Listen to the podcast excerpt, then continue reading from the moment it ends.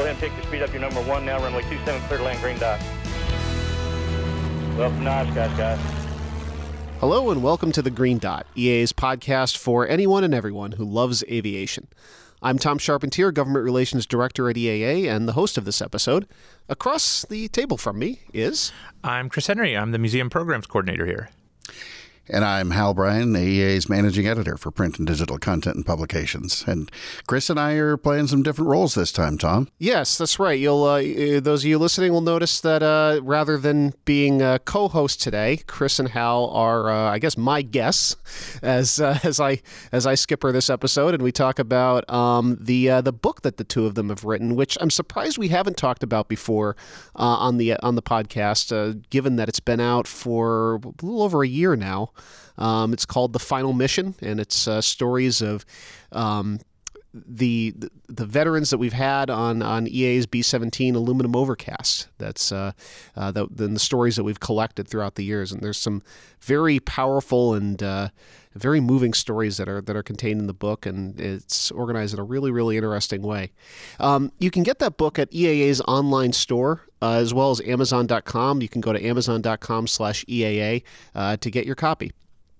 So, Chris, I wanted to start with you um, because this book really stems from a lot of work that you have done for many years with uh, Aluminum Overcast. How did you start off doing that uh, back when we were in membership? Uh, thanks, Tom. I, have uh, I've always been a B seventeen nerd. It's it's hands down my favorite airplane.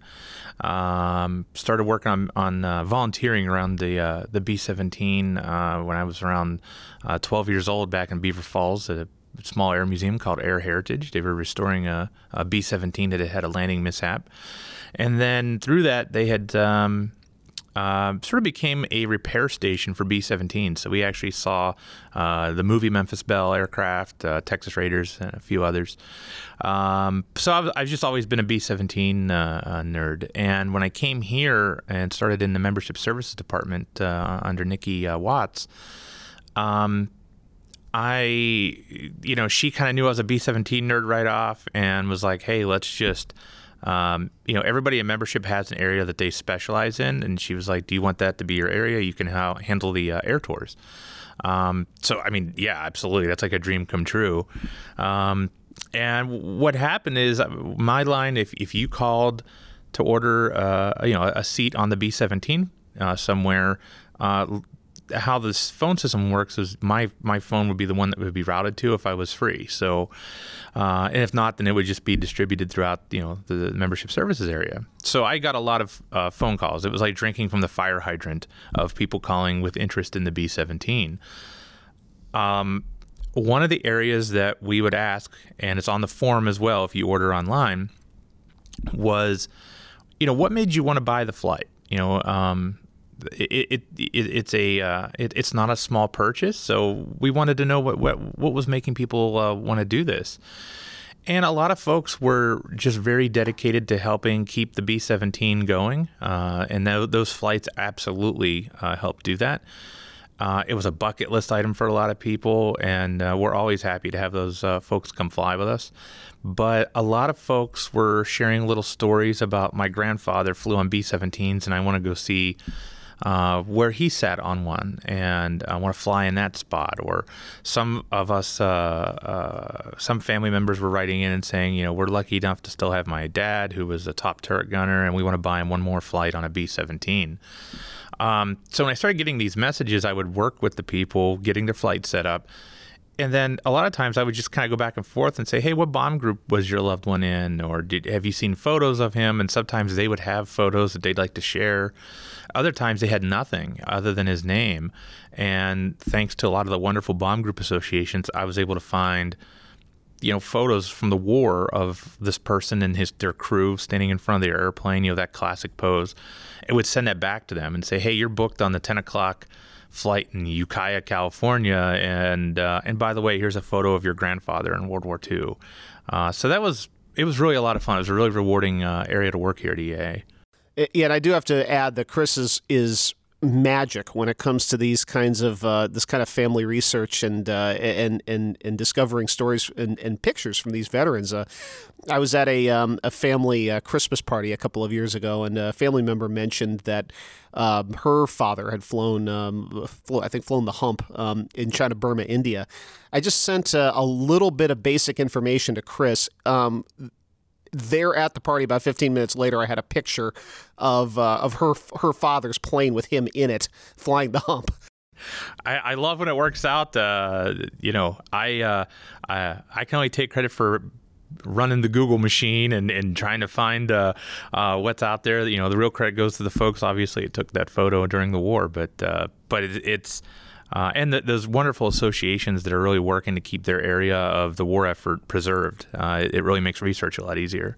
So, Chris, you were working with, uh, with, with families of the veterans, of course, that were flying in the B 17, but you also started working more and more with the veterans themselves. And you, you were able to work together with our, with our flight operations department to come up with uh, a program that I don't think we had done before um, as far as generating media interest in the aircraft. And that led to a lot more stories, didn't it? It did. You know, uh, th- there's, there's not a lot of restored B 17s flying out there. I mean, there, there's a handful. Um, but, you know, uh, for a lot of times the media you know, to them, an old airplane came to the airport, they covered the story, and they don't really need to cover that again. Um, and, you know, we like to try to make sure that we keep, we do want to have interest in the airplane coming because it is such a, a wonderful thing. It's a great thing for the airport, the community. Um, so we started uh, working with the media of what would what would be interesting to you to cover, and you know they they basically said, you know, people stories are, are something we're really interested in, especially local community veterans. Um, and you know, it, it, gave us an opportunity to do something really great by the veterans as well, uh, and that was on our media flights. Uh, we started uh, saving a seat or two, and we would get a veteran who maybe otherwise couldn't afford this flight. Um, to fly with us. So we'd take them up uh, and, and, put them on the media flight with us. And what was really neat was during the war, a lot of these small towns their big contribution to the war effort were their their their folks, they're the people from these small towns that went to fight the war. They would actually, you know, uh, kind of keep tabs on them, and, and it would make their small town papers and news of of so and so did this, and he's in this bomb group, and he had great success, or he shot down, you know, enemy airplanes.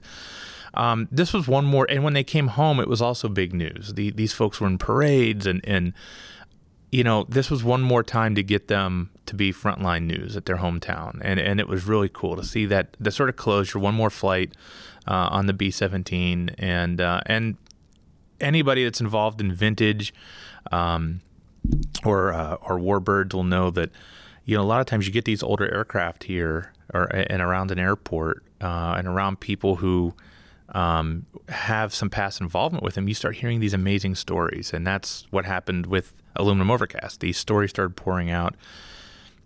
So many times people say, Boy, I wish we would have written those down. Those are really neat stories. And uh, it all started out with just, I, I, was really just doing it for fun, would record some stories and then sometimes share them on Facebook and things like that. Yeah, I remember those uh, the, the, those early uh, the, those early posts you'd put yeah. up, where you just kind of had an album of of, uh, of your veterans. Yeah, that, that uh, yeah, that was that, uh, that, was one of our marketing uh, folks. I handled air tours would call them my veterans. Yeah, yeah that was Brittany, I think was her name. Yeah. Yeah, and and, uh, and it really just kind of grew from there. So the, uh, the the work that you were doing, organizing the media flights, um, eventually you you kind of collected um, the best stories into a, uh, or maybe the most representative stories, uh, into a presentation um, that uh, that you started uh, giving. How did that come about? Um, yeah, I just. Um, I, I, just tried to preserve every veteran who flew with us, um, and then uh, I think I was working with Nikki, and Nikki said you should consider putting like a talk together to do for the staff here. And um, I did that, and people seemed to really like it. And it just kind of started to become its own thing. It also evolved because there were more stories coming in. So I, I was, you know, it wasn't always the same talk necessarily every time. And um, I gave it. I was I was invited to give it for the board here at EAA, uh, which which was a high honor, and, and I did.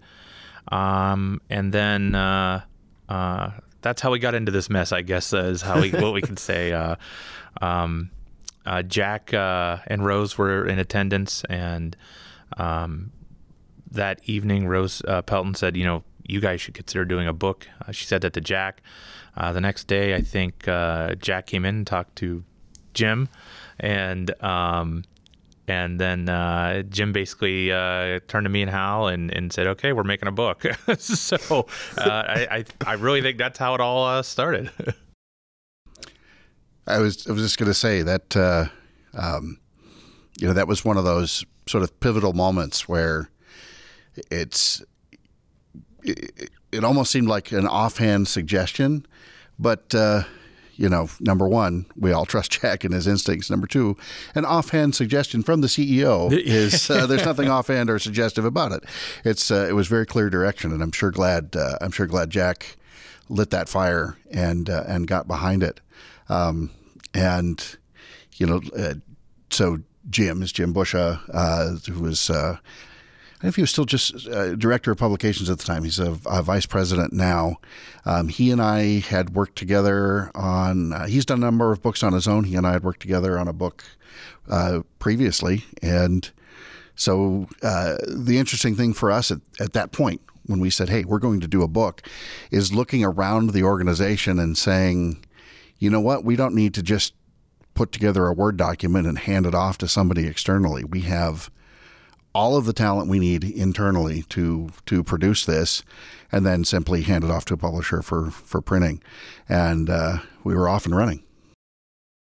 Yeah, uh, it, it is it is really neat at EAA just the kind of resources that we have inside the building. I mean, we are you know we we have departments that can handle just about anything as far as uh, well putting on a giant event, uh, you know, putting out publications, anything like that. Um, Producing some kind of amazing world class podcast, for example. exactly. Absolutely, exactly. absolutely.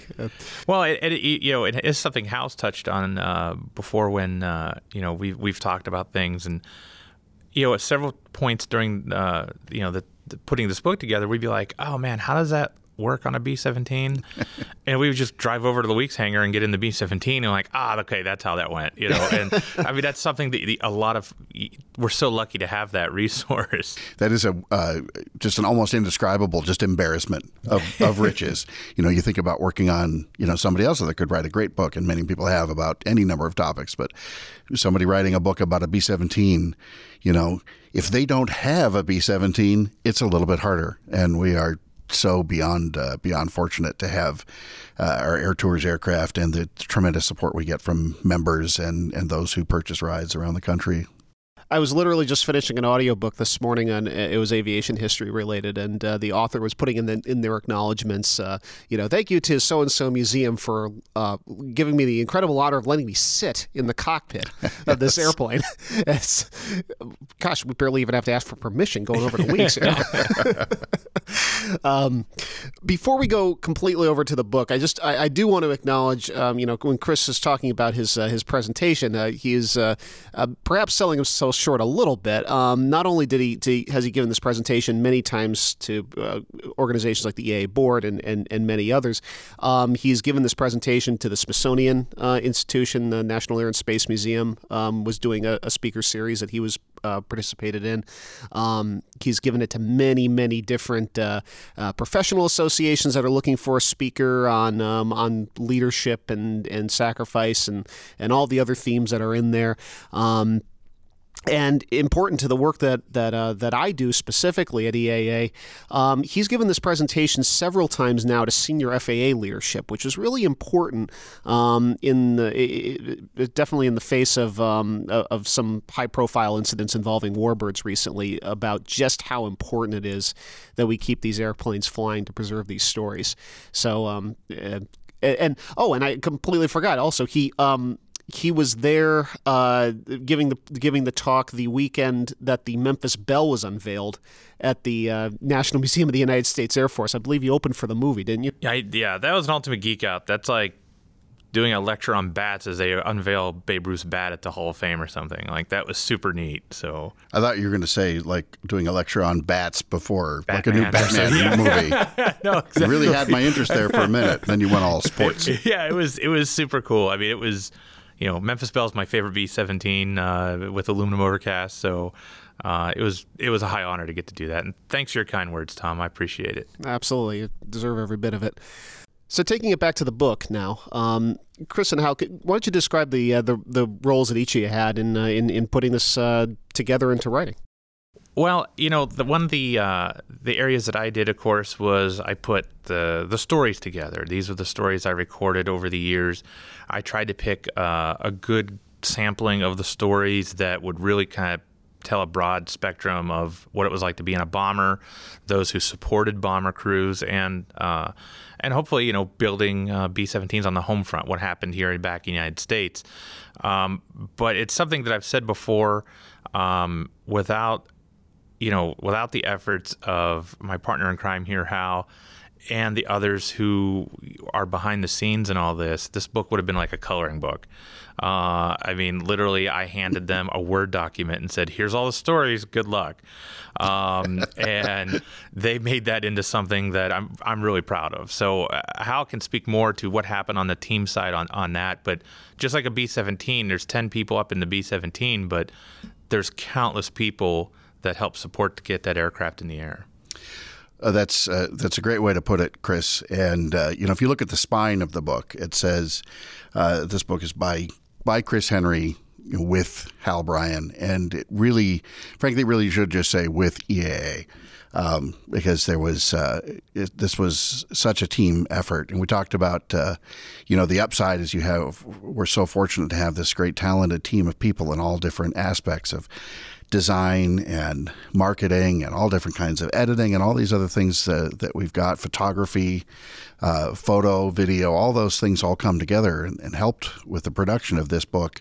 Um, you know the, the other side of that is uh, there's a there's a whole lot of people who have to do a whole bunch of you know additional uh, additional effort for something that that uh, um, was out of the ordinary.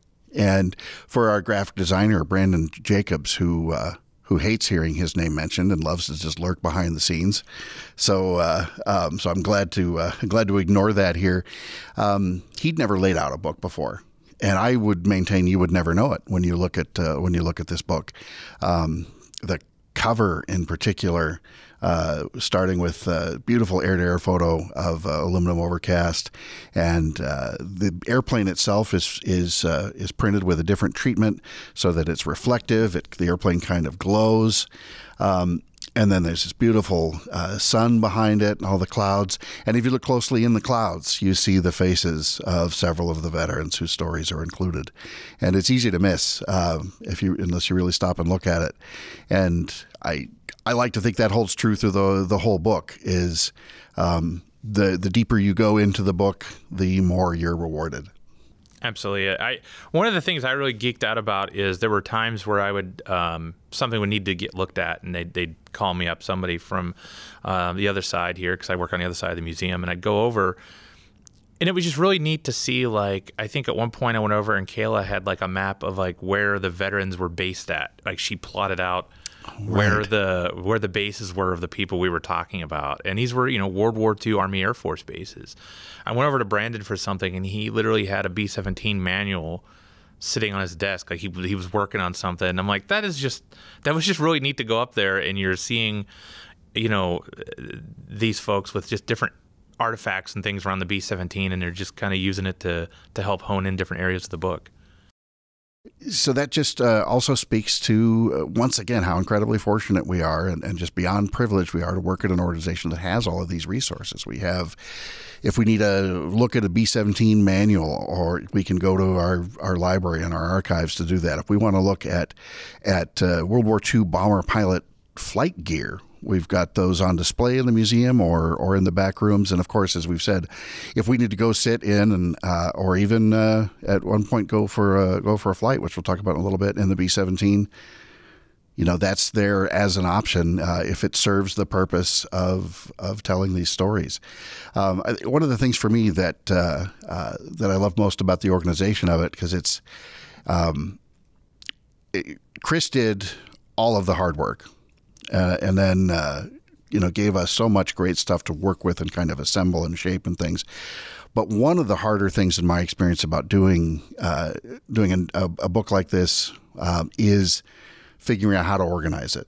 And Chris, you had grouped the stories by crew position, and that became such a uh, you know, I think we first looked at it and we said, well, we could do this sort of chronologically, or this person served with that person, or everything else. And we realized, no, it just made sense to keep that organization. So if you read through the book start to finish, you've literally taken a walk through the B 17 from station to station, found out what do people do in that station and who were the, the people that occupied those. And then, as we've said, uh, sections at the end about the people who built the B 17s, about the people who supported them, people who uh, supported the troops uh, in general. And that was uh, that was such a gift because, you know, step one, we have this tremendous gold mine of raw material in terms of the stories. Step two, we know how it's going to go together. And once those, uh, once you have those two things in place, from there it's just honing and polishing and everything else. And and boy, did uh, did everybody who worked on this book worked hard, long hours. But I think it shows. I mean, I'm biased, but what can I say? I'm very proud of Yeah. what, what we all put out. Yeah, I, I, at the risk of making this podcast sound a little bit too rah rah EAA, but uh, you know the the the the people that we have here are, are really amazing. I mean, um, the, how you mentioned specifically the the uh, the creative folks who uh, who put this together. I think they're the real, um, in many ways, the unsung heroes of this organization. I mean, they're uh, we have some very talented people that are that are putting together the uh, the the look and feel of our magazine and and just the organization overall, and, and it really does show here. Um, talking about the uh, the organization of the book. Um, that that is uh, again a very creative way to do it, and, and one I don't think I've I've seen in any other um, uh, book about B-17s or or um, or other uh, other aircraft. Uh, but it makes a lot of sense because I mean, on, on a B-17 you have a ten person crew, and the specialties and the talents of each person in that in that team are very different, and and it's really fascinating. You know, B, you know, Chris, I'm sure you'd speak to this. You know, B-17 crews were kept together during the war, and uh, um, and you had you know pilots thrown together with gunners and bombardiers and navigators and radio operators, and oh by the way, they're from every different corner of the country and every different walk of life, thrown together in this uh, in this crew for the duration of their time in this war. Um, did any did you see any common threads between um, you know people the the stories of people in a particular position, you know, from one position to another? Um, you know, I did, and you're right. The crews would really, uh, crews really stuck closely together. Uh, the first thing that, um, the first thing that I've I've really learned from this whole experience was take the phrase "never" and throw it out the window, um, because you know a lot of guys would say, "Well, that would never happen," or "They wouldn't do this," and you even just down to the equipment that they would wear. You'd see a lot of pilots in some of the pictures wearing flight gear that was not United States Army Air Force issued flight gear. They were wearing RAF stuff and because they would trade and things like that. So that was like the first thing I learned in this was anything is possible. Uh, but a lot of similarities. Um, a lot of the crews said that they basically just stuck to their own crew. Uh, and I think especially early on in the war effort, you know, you're talking late 42, early to mid 43. Uh, you know, being in a B-17 was so rough. Uh, being in a bomber crew in the eighth was, was was basically a death sentence for a lot of people, and that is how they felt. So they wouldn't really talk with crews outside of their own simply because they lived together, and then they didn't want to get too close to another crew because it, it hurt too bad to lose your friends over there. Um, and uh, it, it, make no mistake, what these these folks were doing in these bombers was was dangerous and, uh, and terribly unforgiving. And uh, as far as crew positions, um, you know, one of the things I learned was like the ball turret gunners. I always thought that, that was, oh my gosh, that'd be, you'd be so afraid to get into that ball. And a lot of the ball turret gunners were like, oh, that was the best seat in the house, you know, and that that's actually a common thing. I just talked to a ball turret gunner last week, and he's like best best position on the airplane because it was warm because you're kind of huddled down into this ball. It's steel. He goes, so you have a little bit of armor, you know, not a lot of armor plating on a B-17, but the ball turret was all steel. And um, and he said, uh, um, you know, uh, it even goes back to Doug Ward, who was a, a, a longtime supporter. Uh, who would say that I'd take a Hershey bar and my Reader's Digest and I'd go down there even before I had to be down there because uh, it was warm and I'd eat my Hershey bar and, and read a magazine as we are flying across the coast. So um, little things like that, uh, absolutely. And that's that's so incredible to think about because uh, I don't know several years ago during one of our annual Wash the B seventeen days at EAA, um, we uh, had the ball turret powered up on the ground, and um, so I went up there and, and folded myself in, into quarters and squoze into that. And you know, once you get in, I, the the layout and things make sense, but it still was among the most uh, fascinating, disorienting, and occasionally claustrophobic experiences of my life. And I'm sitting on the ground in a hangar surrounded by friends. You know, you take that same sensation and you put it up at 30,000 feet and it's 40 below. And, and plus, one of the, the mightiest uh, armed forces in all of human history is doing its best to kill you. It's, it's, uh, it's staggering. But that's the, um, that's the thing that, that needs to come from these stories is to remember um, that all of this was real. It was tangible. It was visceral, and it's uh, it, it's staggering when it, if you really once you really really grasp the enormity of what uh, what these people did. When we asked a bunch of teenage kids, frankly, uh, please go uh, you know go save the world a lot, uh, most of you are going to die in the process, but it's a it's a worthy cause. You know, go out and do that. Uh, once you once you grasp that, you you almost you just become sort of inarticulate about it. So the ability to to Chris for you and I to work together with with such an amazing team to to share these stories that are so important um, is uh, it's just it's just beyond measure. It's just really hard to describe. I'd like to get into some of those stories um, in, in, with the time we have left in the in the podcast, but I did want to just um, cover a couple more things about the uh, the book itself. Um, Hal, can you talk about the uh, the QR codes that you'll find in um, the, throughout the pages of the book? Sure, absolutely. So uh, we talked about the book being kind of a tour of the uh, airplane itself, and so going station by station. And you'll notice, uh, hopefully, a fairly unobtrusive uh, QR code at the beginning of each section. And if you point your phone at that, uh, that will bring up a, a video that it was shot. Um, in the air from that crew station, just so you can see what did that person see when they were sitting on board this airplane. Um, you know, thanks to our whole uh, photo video team, uh, Christina Basken, also our podcast producer, and Scott Geezy and uh, Connor Madison uh, and Alden Frautschi. Um, Alden in particular came up with. Uh, uh, some audio to put together. He and I worked on this together quite a bit doing uh, uh, if you put your headphones on and you watch these crew stations, the main audio is just you know you're looking out the window on a nice sunny uh, Wisconsin day as we fly over the countryside uh, and the roar of the engines and things. But you listen carefully, you might hear a Messerschmitt fly by, you might hear a little bit of gunfire, you might hear some radio chatter things like that, to just give you a, a, little bit more of a hint and make it a little bit more immersive about what uh, what this experience was like. And I have to say that uh, um, Alden and I hid an Easter egg in one of those videos in one of those stations. To this day, I've never heard that anybody has found it. So if you have the book, uh, or hopefully uh, you decide to get a copy of the book, uh, and you find that Easter egg, you've really got to let us know because uh, you could still be the first. I don't know. Maybe there'll be a maybe there'll be a prize. Uh, you, a date with Chris Henry. Boy, and that let me tell you, it will yes. be something. Your wife will be so relieved. She'll be yeah. um, and Hal, you actually uh, you actually got to uh, to fly for uh, oh for some gosh. of this, didn't you?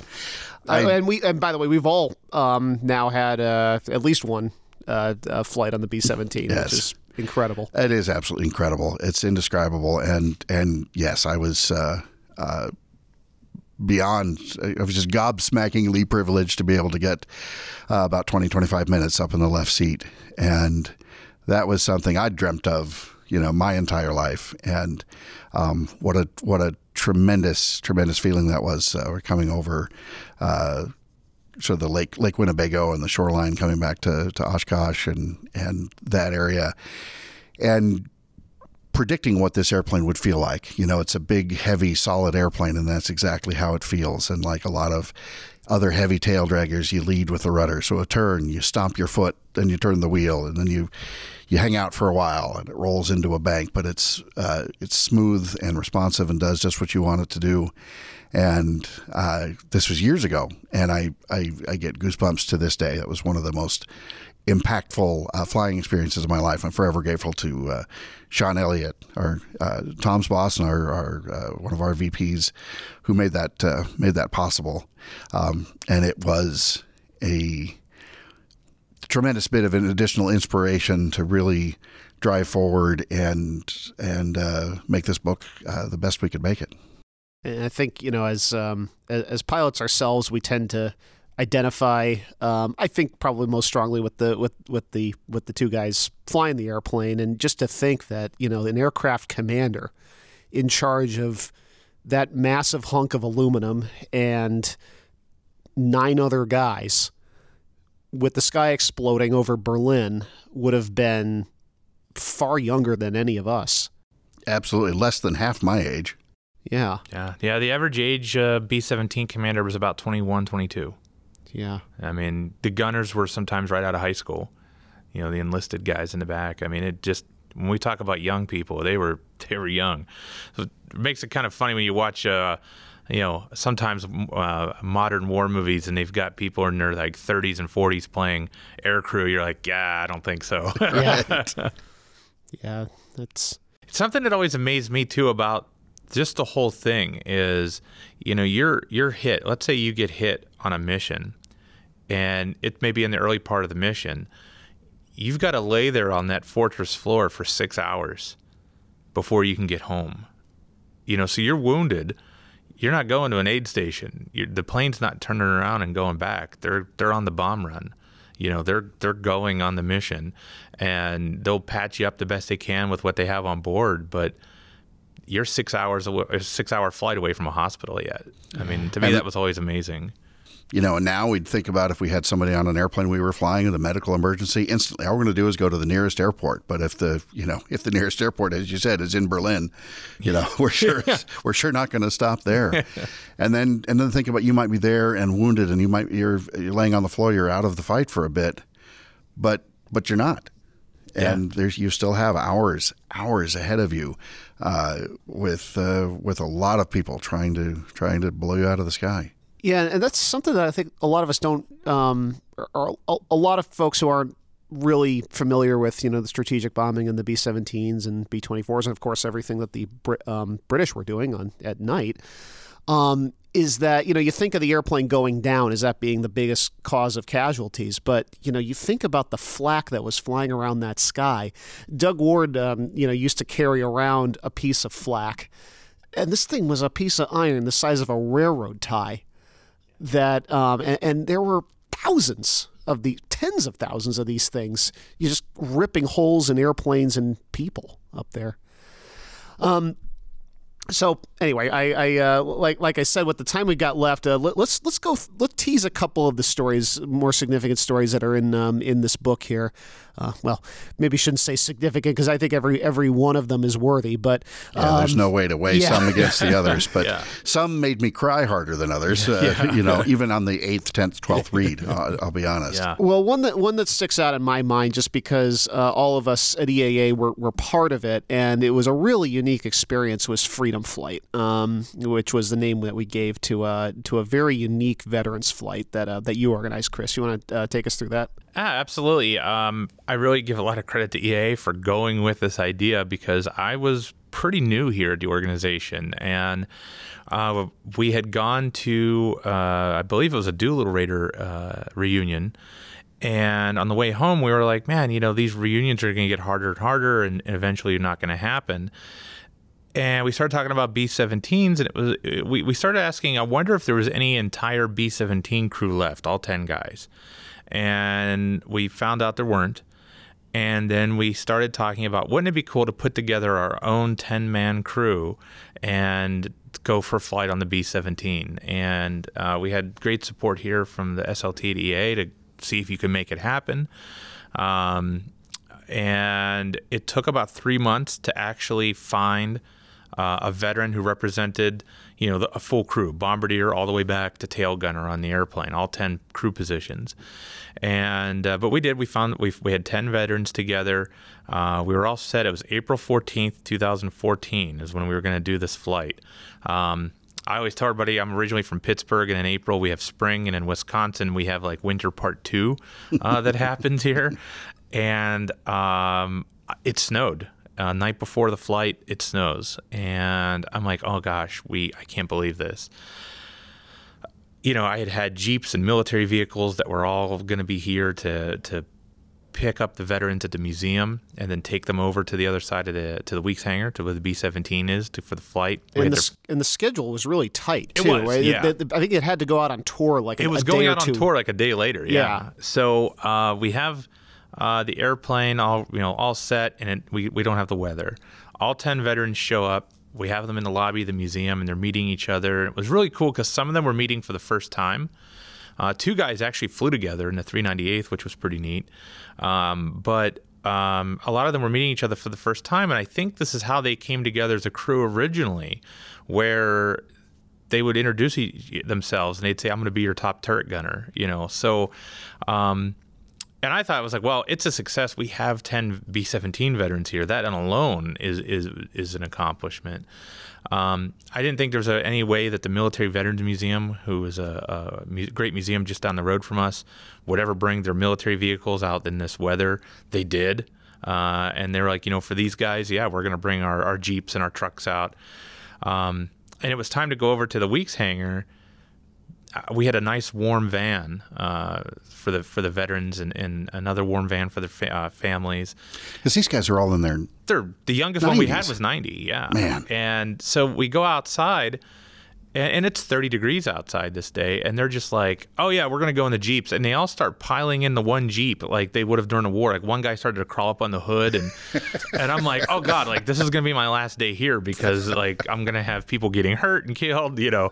So uh, we finally at least got them to ride in the seats of the jeeps and trucks and uh, brought them over and they, they had a chance to show their family members where they sat. A lot of the family members had never had a chance to see this and then by some dumb luck, uh, I'll never forget Sean. Uh, comes running under the wing and he's like, "We have weather to go right now," and uh, the weather had had uh, gotten uh, better for us. Veterans all loaded in the plane, and we got them a flight. And they got to go up for about 20 minutes. And when they came back, one of the cool comments that has always stuck with me is they said, "Thank you for giving us back our airplane." And they said some of us had flown in a B-17 at an air show or something in the summer, but they said we've never flown in it again when it was cold and we could see our breath uh, uh, in the airplane. And they said that's how we remember the B-17 was, you know, just being cold and up at altitude and everything. So um, it was a really, really amazing day.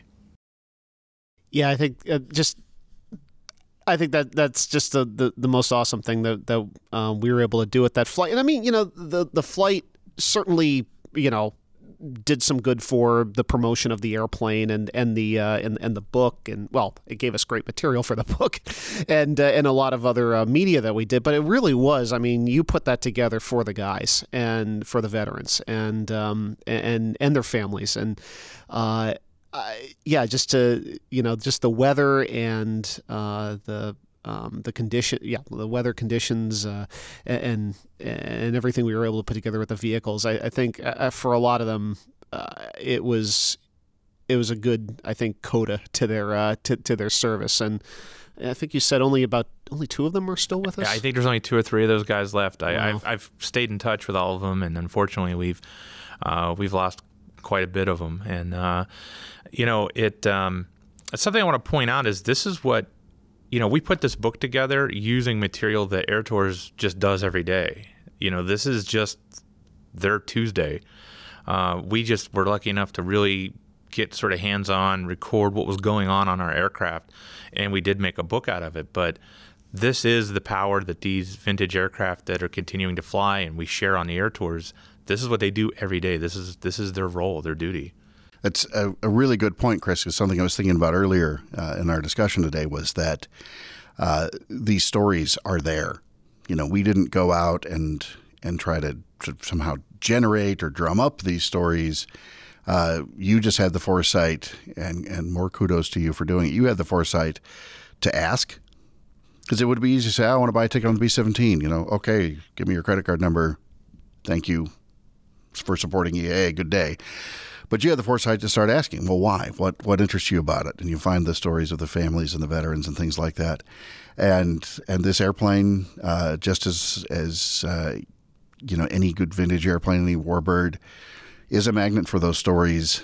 And every second of every day, we're closer to the point where all of those stories will become secondhand. And and we are so lucky, so fortunate that we were able to share so many of them uh, effectively firsthand. So I think probably my favorite story in the book is um, uh, the the story of uh, George Freitag, who um, I, will just I'll just summarize it real quickly because we're running short on time here. But uh, I mean, basically, the airplane takes a takes a flak hit. There's an explosion on board. Um, the top turret gunner runs back to his buddy uh, in the radio room, which is on fire. He puts out the fire realizes that his buddy's parachute is shredded, and the pilot's saying we we we need to bail out. And the top turret gunner is, and and the the radio operators yes parachute is shredded. And the radio operator says to the uh, top turret gunner you you better you better get out of here. Top turret gunner says something to the effect of not without you I'm not and throws his parachute out the window. I always think that like every Hollywood movie that is about World War II that has some fake story that they ginned up is a crime until they actually tell that story on film. Yeah, Absolutely. exactly. And nobody thought about the poor uh, pilot who's now responsible for two guys who can't bail out. You know, exactly. And, uh, and he's like, "Well, I'll try to get us as far as I can." And uh, and that airplane actually holds the record for the most combat damaged Allied uh, aircraft to return from a mission. They came home with over thirty thousand holes shot in their B-17 and there's a memorial for it at Warner Robins Air Force Base. Um, but yeah, I mean, we, we had to go deep because when he started telling us the number of holes, um, Max, who sit next to me, was a B twenty four fan, and he was like, "There's no way that happened," you know. And uh, we did the did the research, and the Air Force confirmed that yep, that George Freitag was a radio operator on that airplane. Hal, do you have a do you have a favorite story as we finish up here? Um, absolutely, and uh, and of course it's Chris's to tell. Um, Chris knows what I mean uh, when I say, uh, "Would you tell us again about the jacket?" Absolutely, yeah, and and it, it's one of my favorites as well. And it was really a uh, a changing point, I think, and for how I looked at what I did. Um, I, at some point uh, through my work uh, in membership. Um, I worked with marketing, and I would help with the air tours, with the media flights. Uh, so media flights are always on a Thursday. Um, and we would kind of divvy up, split. Sometimes I would do the tri-motor stuff. Sometimes I'd do the B-17 stuff. And I was this was my first B-17 uh, media flight. I was really excited about it. Um, the media has a responsibility to cover what's going on in their town, so they can't always come to what we're doing. But I was able to get um, a B-17 waste gunner and then nine members of the media to come and fly. So I was really excited. I had a full media flight, and um, there was a stick with me here. There was a musician that did something crazy, and he like smuggled a monkey into the country or out of the country, and the media wanted to go cover this for some reason, and they jumped off the media flight. And so I had one member, it was a newspaper uh, reporter, who was still going to fly with us, and then this veteran. Now, normally, when something like that would happen, we would look at, you know, is it smart to put cycles on the aircraft uh, for one member of the media? We can just do a ground tour. The issue with that is we had this veteran, and this veteran's family had traveled from all around the country to be there for this day. This day had been built up for this veteran.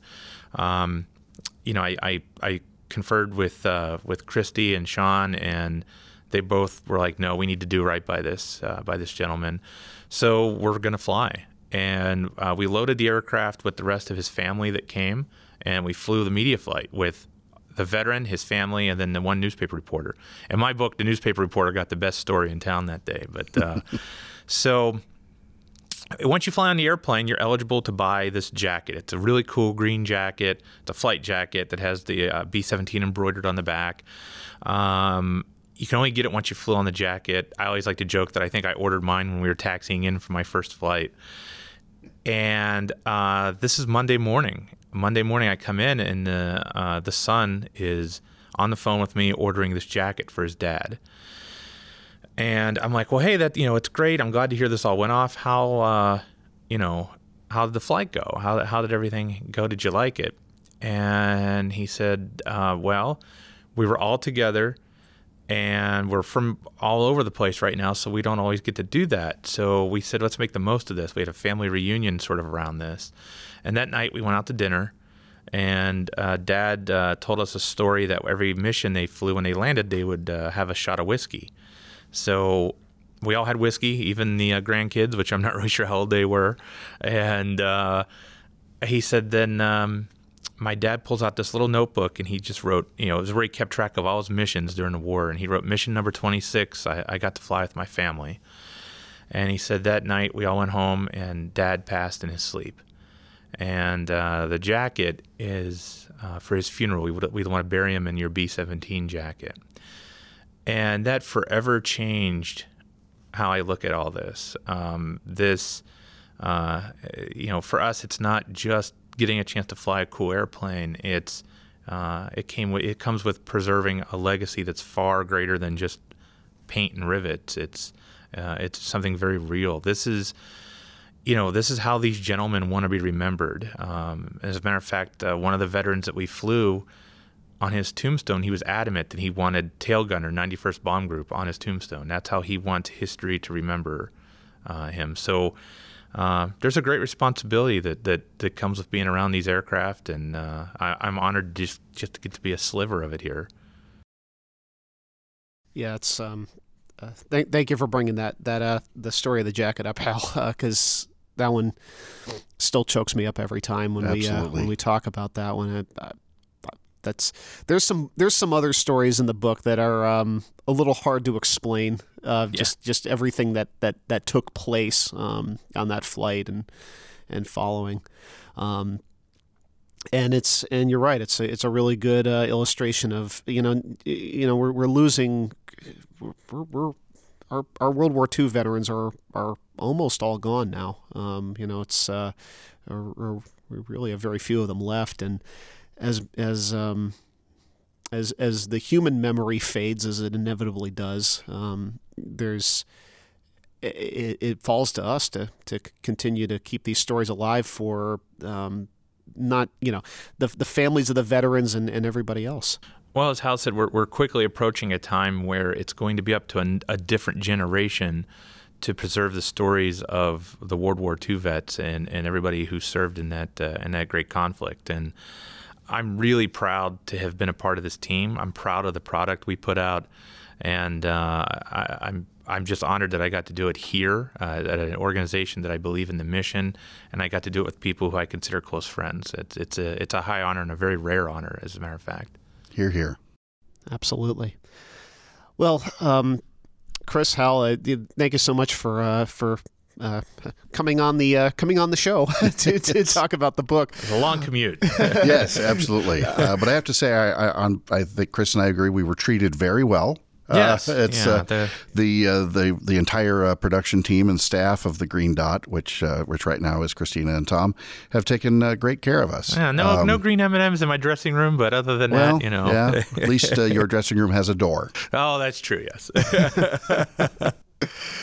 Um, there's so many other great stories in the book, uh, we, and we'd be remiss if we if we didn't just quickly mention that um, it's not just about the air crews. There's um, there's there's some stories about uh, the folks um, who built the aircraft, um, some of whom had never flown uh, in the B-17 before um, before they were able to fly in ours after you know 70, 80 years. Well, and and some of those people had never even really seen a completed one, yeah, or, or, or seen one at least seen one since the war. I yeah. think that was uh, Betty, who was one of yeah. the Rosie Rivers, who said I never saw a B-17 17 in one piece because I always just, just worked on the tables. Just worked on the parts as they rolled yeah. by on the assembly line, practically. So there, and, and there's some very impactful stories of uh, of, of, their experiences too. Uh, some some real um, some real emotional ones.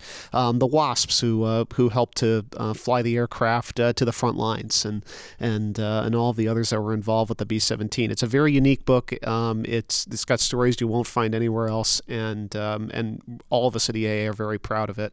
Um, if you do uh, get the book, um, please do leave a review if you can. Um, you know, in the in the in the uh, book selling business reviews are everything. So um, you know, your favorite. Uh, uh, if you buy it on Amazon, leave a review there. Um, Goodreads and and all the other um, uh, review platforms. Uh, please do share your thoughts. Um, it's uh, it's it's very very important. I also should mention that there there are two very notable people who um, who provided the forward to this book, who we almost forgot. Dr. Harry Friedman, and, who um, uh, was was instrumental in the preservation of the Memphis Belle, and of course Colonel Frank Borman, uh, who uh, was incredibly involved in the warbird community, has been for for many many years. And uh, oh, by the way, he also commanded the first flight around the moon, and most notably has been on our podcast. yes, I'm sure. Dr. Friedman. I'm sure they both rank that at the very top yes, uh, of the list of achievements. Um, and uh, just a quick pile on, Tom. Of course, it, I hope it goes without saying, but EAA, we are a nonprofit organization and proceeds from this uh, this book go directly into supporting our educational programs, and in particular, supporting our air tours. Uh, when you buy this book, you help keep our B-17 and our B-25 and our Ford Trimotor flying, and uh, and sharing the stories of aviation history. Uh, so, if if you if you don't have it and you buy it you have our thanks. Yeah, thank you for bringing that up, Hal. And actually, you know, as, as we record this podcast, um, Aluminum Overcast is a little sick right now. Um, she's been in. Uh, at, she's at the B seventeen doctor. down, but down, all going well. Been down in Florida for uh, the better part of the last year, um, but we fully intend to uh, return it to flight status, and um, and the, uh, the the proceeds from the book do um, do fund that as well as the rest of uh, EAA's programs. So, with that, um, as, as we close with every episode, um, thank you very much for listening to the podcast. Uh, please do leave a review um, if, uh, if, if you like what you see here. Um, uh, we always love, love love reading uh, the, f- the feedback that you have. Um, and uh, you know, if you have uh, something good to say, leave it on uh, on iTunes or your favorite podcasting platform. If uh, you don't like uh, what you're what you're hearing, want to leave some negative feedback, I'll channel Tom and Ray Magliozzi here, two of my broadcasting heroes, and say write it on the back of a Lycoming IO360 engine and send it to Tom Charpentier, care of VAA, 3000 Poberezny Road, Oshkosh, Wisconsin 54902. Tom also ex- accepts aircraft Spruce gift cards. uh, and uh, you know gallons of hundred low lead. Yep, and none of this at all is um, is against our business ethics policy. So, except for all of it. yes, but with no, but ser- seriously, uh, you know, uh, feedback at EAA.org is a, is a great place to um to, to leave any kind of um, suggestions for us, including um, Tom, please knock off the lame jokes. And uh, with that, um, uh, yeah, buy the book um, and uh, keep listening to the podcast, and we'll see you next time when you're cleared to land on the green dot.